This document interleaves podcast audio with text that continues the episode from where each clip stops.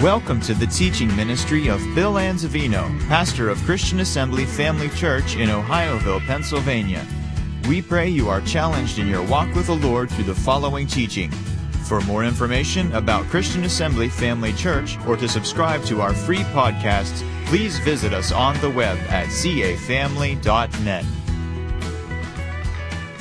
We're talking about restoring the glory. This is lesson two. Basically laying a foundation so we can have a greater manifestation of the glory of God in our in our midst every time we assemble together and also in our lives individually. Uh, we want it individually as well, right? Praise God. So let's pray and we'll study. Father, we thank you so much for the privilege of studying your word together this evening. Thank you for the anointing upon the word that goes forth, that it may penetrate our hearts and minds and change us from glory to glory. Give us ears to hear it, hearts to receive it, and minds that are open to it, that we may understand it supernaturally and spiritually and walk in the light thereof. We purpose in our hearts to being those that are children of light, walking in this world of darkness, holding forth the word of life to this generation that you've called us to reach, that they might see our good works and glorify you, our Father in heaven. And so, Father, we thank you for this honor and privilege that we have to study your word together tonight, and we do so in Jesus' name. Amen. Amen. Um, the story of King David returning the ark back to uh, Jerusalem is a story that involves judgment, failure, and this well success. We know that the first time that he tried to bring it back, there was failure, and an individual was judged, and he died.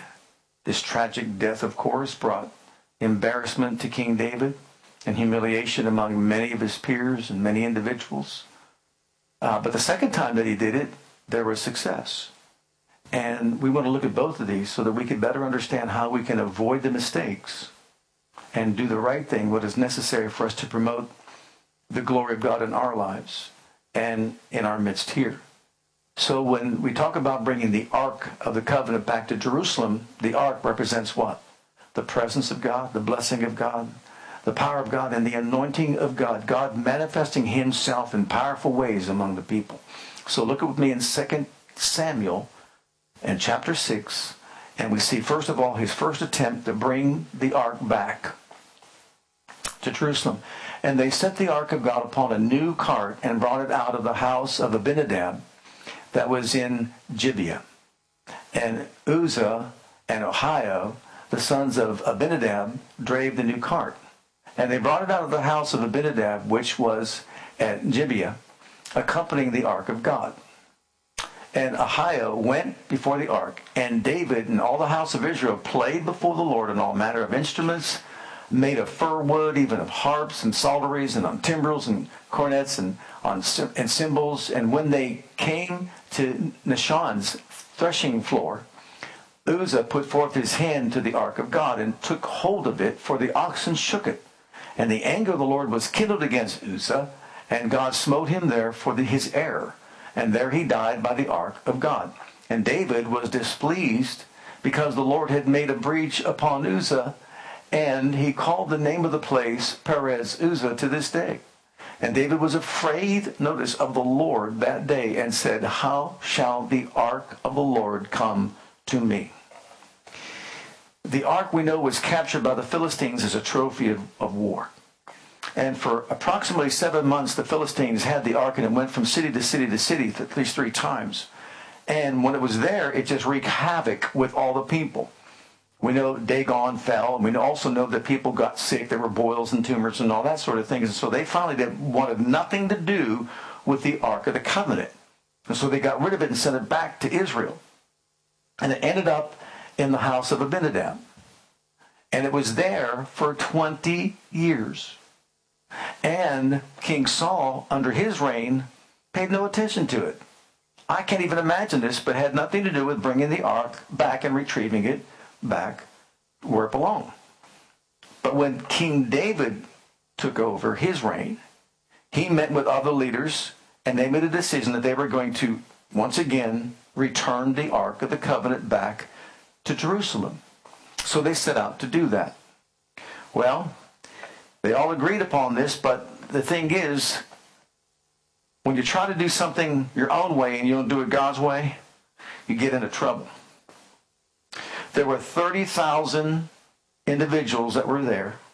There was this parade that took place, and David was excited about what was going on, and all the singing, all the worship, all the praises that were going up to God, and everything that you could possibly imagine. Yet, it was ruined when Uzzah died. He dies trying to study the ark, and his death brings embarrassment to the king. This is his first public or civic event among all the people. Now, they knew he was a mighty warrior. And of course, we know all of his exploits. But now, as this civic leader, he is having this procession of celebration, but it's ruined because this man dies. He's embarrassed in front of all these individuals. And of course, he's angry at God. Imagine that. He's angry with God, but he's also afraid of God. Well, what would you be like? This man died touching the ark, and all of a sudden now it's a danger to them, and no one wanted to go near it. It was then taken over to the house of Obed, Obed Edom, and it's there at the house of Obed Edom for about three months, I believe it was. And we'll talk about that in just a moment. But first of all, let's continue on. And look at number one, first attempt. Uh, number two, the second attempt in 2 Samuel chapter 6, verse 12. The second attempt is different. It was told to King David, saying, The Lord had blessed the house of Obed Edom and all that pertaineth unto him because of the ark of God. Hmm. Now, wait a minute. Before all this happened, and now this man and his family is being blessed. So David went and brought up the ark of God from the house of Obed-Edom into the city of David with gladness. And it was so that when they that bare the ark of the Lord had gone six paces, he sacrificed oxen and fatlings. Six paces is about 18 feet. And David danced before the Lord with all his might, and David was girded with a linen ephod. So David and all the house of Israel brought up the ark of the Lord with shouting and with the sound of the trumpet. And as the ark of the Lord came into the city of David, Michal, Saul's daughter, looked through window and saw King David leaping and dancing before the Lord, and she despised him in her heart. And they brought in the ark of the Lord and set it in its place, his place, in the midst of the tabernacle that David had pitched for it. And David offered burnt offerings and peace offerings before the Lord. Now, we see that David realized his mistakes. And what he does, he sets out to correct his mistakes and do it God's way and not do it his way. In the process of doing it God's way, he gets results. When he first of all tried to do it, he found himself being somewhat like Naaman. Naaman the leper, if you recall, did it his way. Until finally he changed his heart and mind and did it God's way. But on the second occasion, David corrected all the mistakes that he had made. He brings this Ark of the Covenant back to Jerusalem where it belongs. And now they have once again among themselves the Ark, which represents the glory of God, the presence of God, the blessing of God, the power of God at their disposal. Now, as a result of doing this and correcting his foolish mistakes, he reveals to us certain principles by which we can learn how to experience the glory, the blessing, the power of God in our lives individually and collectively as a church body. So we want to look at those real quick. Number one, what did he do differently this time? He submitted himself to the Word of God. He submitted himself to the Word of God. You see, the first in the first attempt, he just went ahead and did it his own way. I realized many years had gone by. But still, there was no excuse for him not to know exactly what God said about transporting the Ark of the Covenant. There was no reason for the Levites that were there not to know what God said about transporting the Ark of the Covenant. And even though it was a new cart, it wouldn't matter if it was an old cart or a new ox cart, they were not to move the ark that way. And so they were in rebellion. They were not doing it God's way. And that's why this man dies. And, and David was afraid of the presence of God, the power of God, because look what happened. So we see here that David changes and submits to the word of God. Now look at these verses in 1 Samuel chapter 6 and verse 12. The first part of that, and then 1 Chronicles. Look, look at, we'll read these together. And the And the kind took the straight way to the way of Bethshemesh and went along the highway, uh, lowing as they went, and turned not aside to the right hand to the left. Uh, this is supposed to be 2 Samuel. This is the wrong verse. There we go. It was told King David, saying, The Lord had blessed the house of Obed-Edom and all that pertaineth unto him because of the ark of God. So David went and brought up the ark of God from the house of Obed-Edom into the city of David with gladness. Now look at First Chronicles chapter 15. And David made his houses in the city of David and prepared a place for the ark of God and pitched for it a tent. And David said, None ought to carry the ark of God but the Levites, for them hath the Lord chosen to carry the ark of God and to minister unto him forever. Now go on down to the next verse. Verse 13.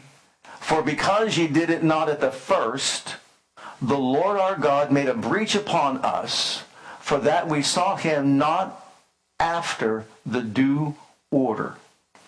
Now notice David in this period of time begins to realize now, wait a minute.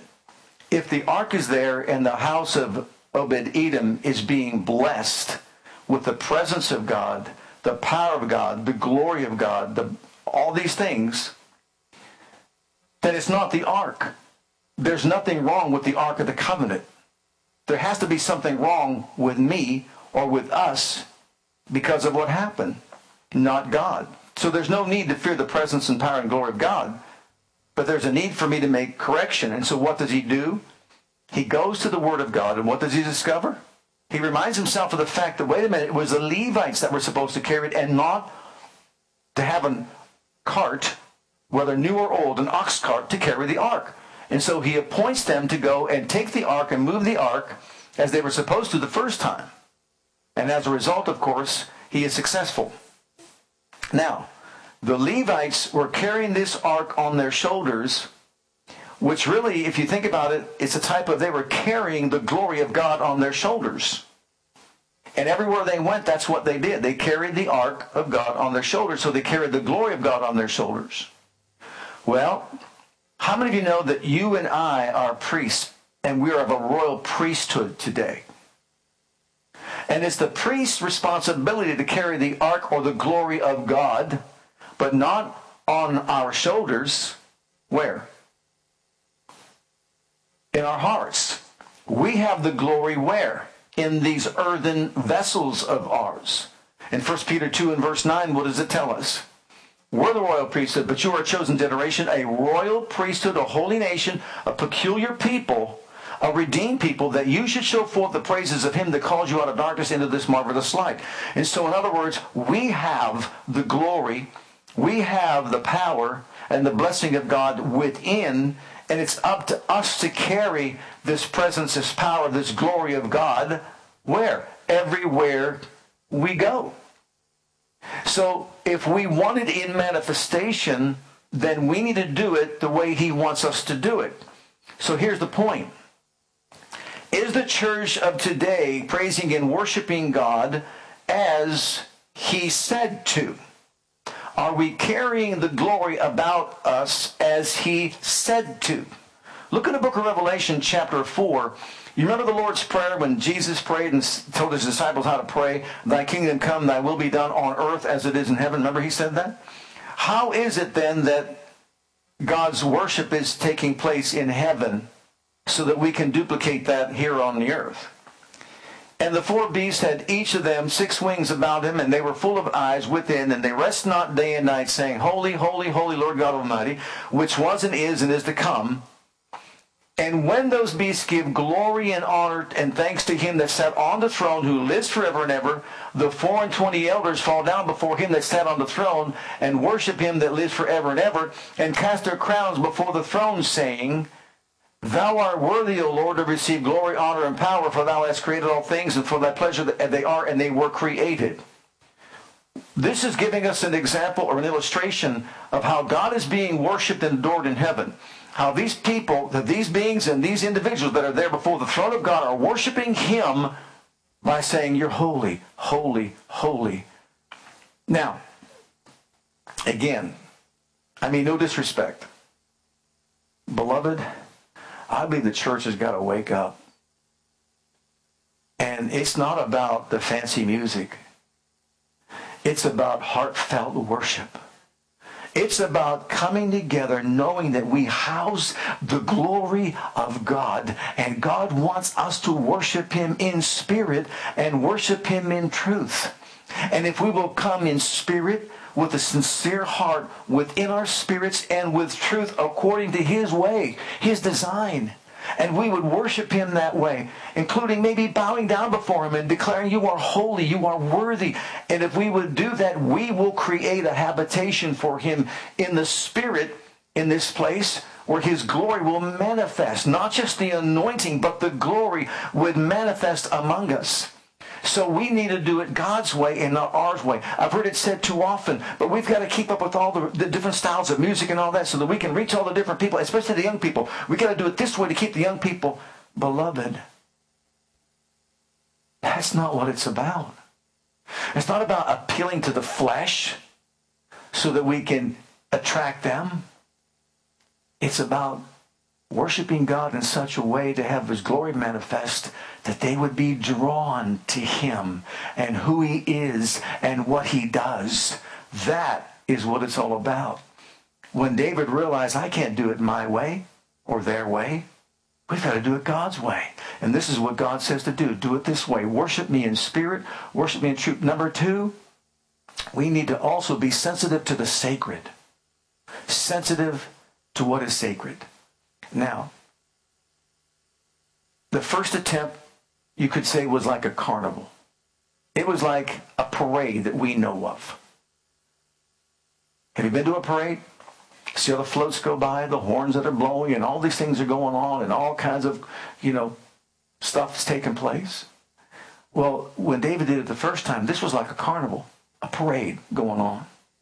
He's dressed in his kingly attire so as to draw attention to himself because you see now he's not just a mighty warrior. He is now recapturing the Ark of the Covenant. He's bringing it back to the people and he wants, you know, the glory that comes from all the people saying, oh, David, you're so wonderful. You killed Goliath and we worshiped you for that. Now you're a king and you win battles, etc., etc., etc. That's what David is doing. You see, and so he attempts to do this the wrong way in every aspect of it. Because you see, he's caught up in pride once again. But like Naaman, he made a decision when he heard the right way to change his heart and to change his mind and do it the way that God wants it to be done. Well, which way did God want it to be done? Did you notice how we read those verses where it says that? Well, look, look at 1 Samuel and look at chapter 6, verse 13. It was so that when they bear the ark of the Lord they that bear the ark of the Lord had gone six paces, that's 18 feet. He sacrificed oxen and fatlings. Wait a minute.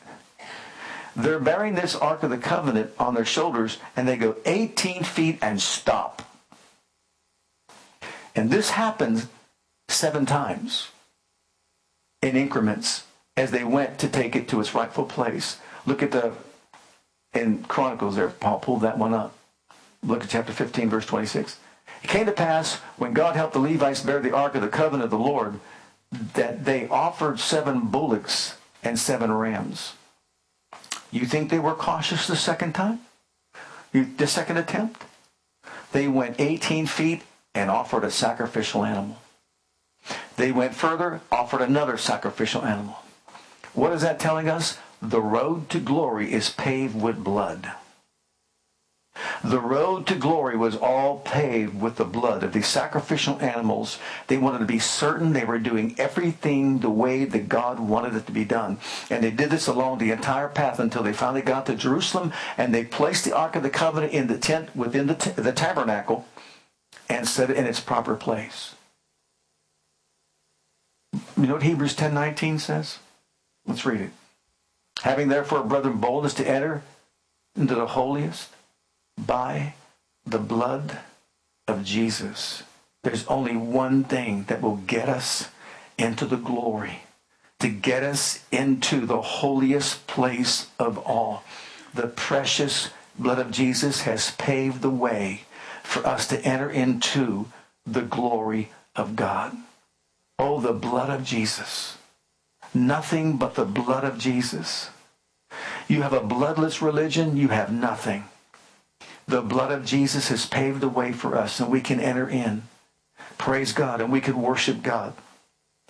Now, David also was dressed not in his kingly robes, but this time he was dressed in a white and linen ephod, just like the priests were. And you see a change of heart attitude in David. The first time, haphazardly just doing his own thing. This time, getting into the Word of God. Finding out what God said about carrying the Ark of the Covenant and entering into the place of God's presence. Humbling himself before the Lord and putting on, why, this, why is he wearing this ephod? To draw attention not to himself, but to draw attention to the living God. God shares his glory with no man. And in this case, David wasn't receiving any glory. He was saying, look, all the glory belongs to God. As a matter of fact, if you recall in, in Psalm 24, we don't want to read the whole thing, but in Psalm 24, where it said, Who is the King of glory? Let the King of glory come in. Along this way, as they were bringing this ark, it is believed by scholars that this is when this psalm was written. Don't look at me, I'm not the King of glory. You look at him, he's the King of glory. So let the King of glory come in. And then also, uh, Psalm 68 and verse 1. Let's look at that. Psalm 68 and verse 1. Let God arise. See, when we see, how many remember that song we used to sing back in the day? Let God arise and his enemies be scattered. Let God arise and enemies be scattered. Right? Remember that? You sing that song? This is the revelation behind it when he got the Ark of the Covenant and he placed it in its proper place, is when David, it's believed, wrote that psalm that said, Now let God arise and let every enemy be scattered. Because you see, they were without the Ark of the Covenant. They were without the glory of God, the hand of God's power and protection and blessing upon them. And of course, they were overcome by their enemy. But now they have the ark in its proper place. And what he was saying was this let God arise from this place and let him stretch forth his mighty hand and bring deliverance, uh, healing, wholeness, blessing. Let him scatter our enemies from one way to another way, from before our face seven ways, not by our strength or power or might, but by the hand of Almighty God. So let God arise. And he goes on and throughout that entire psalm, some of it is prophetic about Jesus who overcame the enemy and destroyed the work of Satan, destroyed the work of darkness. Let God arise and let every enemy be scattered. Praise God. So we see here that he was sensitive to the sacred. When he was sensitive to the sacred, what happened? God's presence manifested among the people. So, what does that say to us? And beloved, sometimes you feel like you're plowing up against a stump because do you realize that over time, step by step, little by little, things change in the body of Christ, and before you know it, you've gotten further and further and further and further away from the things of God? That happens over the years in every generation. I mean it. People want to come to church and have exciting music, psychedelic sounds, all kinds of smoke on the platform, and everything to make it modernized. Is that what God said to do? Is that what God wants? To appeal to the flesh and make people feel excited about, you know, what they want that entertains them? I believe it's time to get back to us entertaining God and not being entertained by music or anything like that. It's time for us not to not to be concerned about whether or not physically, emotionally, my needs are being met through music and, and that sort of thing. If need be, put down all the instruments, get on our faces before God, and just say, Holy, holy, holy, Lord God Almighty. You made heaven and earth, and you made me. You deserve my worship, my praise. I give you honor and glory. I join the heavenly choir, the heavenly host, and I say, Worthy is the Lamb that was slain. Worthy is the Lamb that was slain. And you might get some say, but that's boring. We want to have this and we want to have that. It wasn't boring there before the throne, was it? Mm-mm. No, not at all. All right, number three. And the third one is sanctify ourselves. Sanctify your neighbor. Sanctify your spouse. Sanctify your business partner. No, sanctify ourselves. Notice in First Chronicles, once again, 15, beginning at verse 12, and said to them, You are the chief of the fathers of the Levites. Sanctify yourselves, both you and your brethren, that you may bring up the ark of the Lord God of Israel to the place that I have prepared for it. For because you did it not at the first, the Lord our God made a breach upon us, for that we sought him not after the due order. So the priests and the Levites sanctified themselves to bring up the ark of the Lord of Israel, and the children of the Levites bear the ark of God upon their shoulders with the slaves thereon, as Moses commanded according to the word of the Lord. It's when we honor the word of God by saying, This is how you want it done. This is what you expect of us and from us. This is what you want. And so I'm going to honor you, is what David said.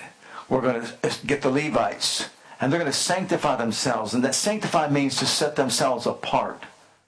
And when it came to special occasions, there was special sanctification that they had to participate in. In some cases, it meant that they had to honor the Lord in a certain way, whether it was their dress or their very person. It was cleanliness. They had to be clean before the Lord. Remember, whenever they went to offer up sacrifices, the Lord, the, the Lord commanded that they would go through certain process of cleansing before they would go before the Lord and, and honor Him that way. But it also meant some serious times of abstinence, staying away from certain things so that they could present themselves holy before the Lord. Now that's in the natural. And that's all typical. T- typical of, of different things that we would do today. So for us, what does that mean? Notice in 2 Corinthians chapter 7 and verse 1 what it says. Having therefore these promises, dear beloved, what promise? Of God dwelling in you and you dwelling in him? Let us cleanse ourselves from all filthiness of the flesh and spirit, perfecting holiness in the fear of God. And then in 2 Timothy chapter 2, notice verses 19 through 21. Nevertheless, the foundation of God stands sure, having the seal. The Lord knows them that are his, and let every one that names the name of Christ depart from iniquity. But in the grace house there are not only vessels of gold and of silver, but also of wood, of earth, and some to honor and some to dishonor. If a man therefore purge himself from these, he shall be a vessel unto honor, sanctified, set apart, meet or prepared for the master's use, and prepared unto every good work. So what is he saying?